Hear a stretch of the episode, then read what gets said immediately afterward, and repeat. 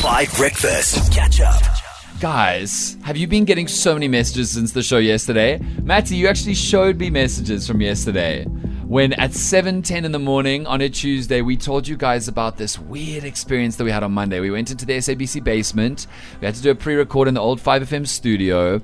And I was trying to record you guys, but your voices were coming through weird and then not at all and then weird. And then I played you back the tape and it freaked us out a little bit. You can go hear it on catch up on 5fm.co today if you like to hear it again if you missed it. And we didn't know what it was, so we weren't allowed to talk about it on air. I mean, Matty, you were getting concerned messages Yes. from friends. I got multiple messages from friends, family members, everybody asking, What is it? I want to hear. What happened to your guys' voices? Is there aliens at the SABC? Is the SABC haunted? I was like, No, it's just equipment. But then my one cousin in particular, Yeah. I think she wasn't able to sleep tonight because she was just like, I can't carry on with normal life not knowing what it is. I was like, I don't know when we're going to find out what it is. Can you help us today? So you know how paranoia plays on the brain? On the back of your mic cover is a little bit of like misty discoloration. And it's been there always, but I've only noticed it now for the first time. If you turn your mic around, doesn't that look like a ghost? On the box. On the box above the mic? Doesn't that look like a Oh, it does. Oh my goodness. it looks like a skeleton, like a like an I actual know. like a skull. It's playing on my brain. Marty, look at that. Even I saw, mine I is- saw, I Do you saw. see? I want a new mic. And I've looked at this all year when you've been. Oh, it's very, very freaky the way this happens. Anyway, so we got the techies to look into it yesterday. It took hours and hours, but they think they figured out what it does.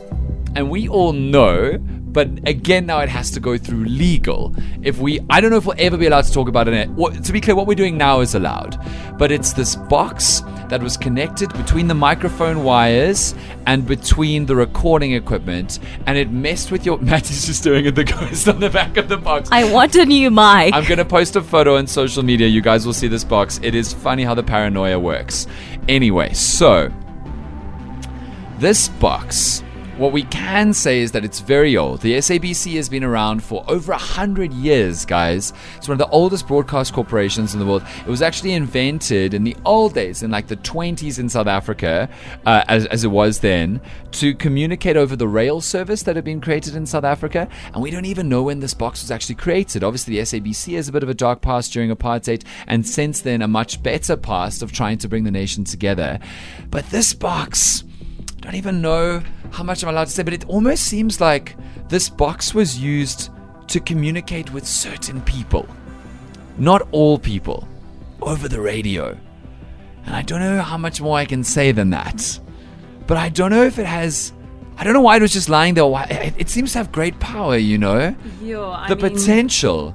The potential to use it would be epic if this was something that could be used. Yeah, and also the thing is, um, you know, with technology, yes, it has to be preserved. But what's so interesting is just to find out what it was used for in the past, and also if legal is actually going to allow us to to speak about it on air. You know, um, because now we do know what's what, but we actually can't really divulge it. And it was so hard to figure out what it was because there are no records.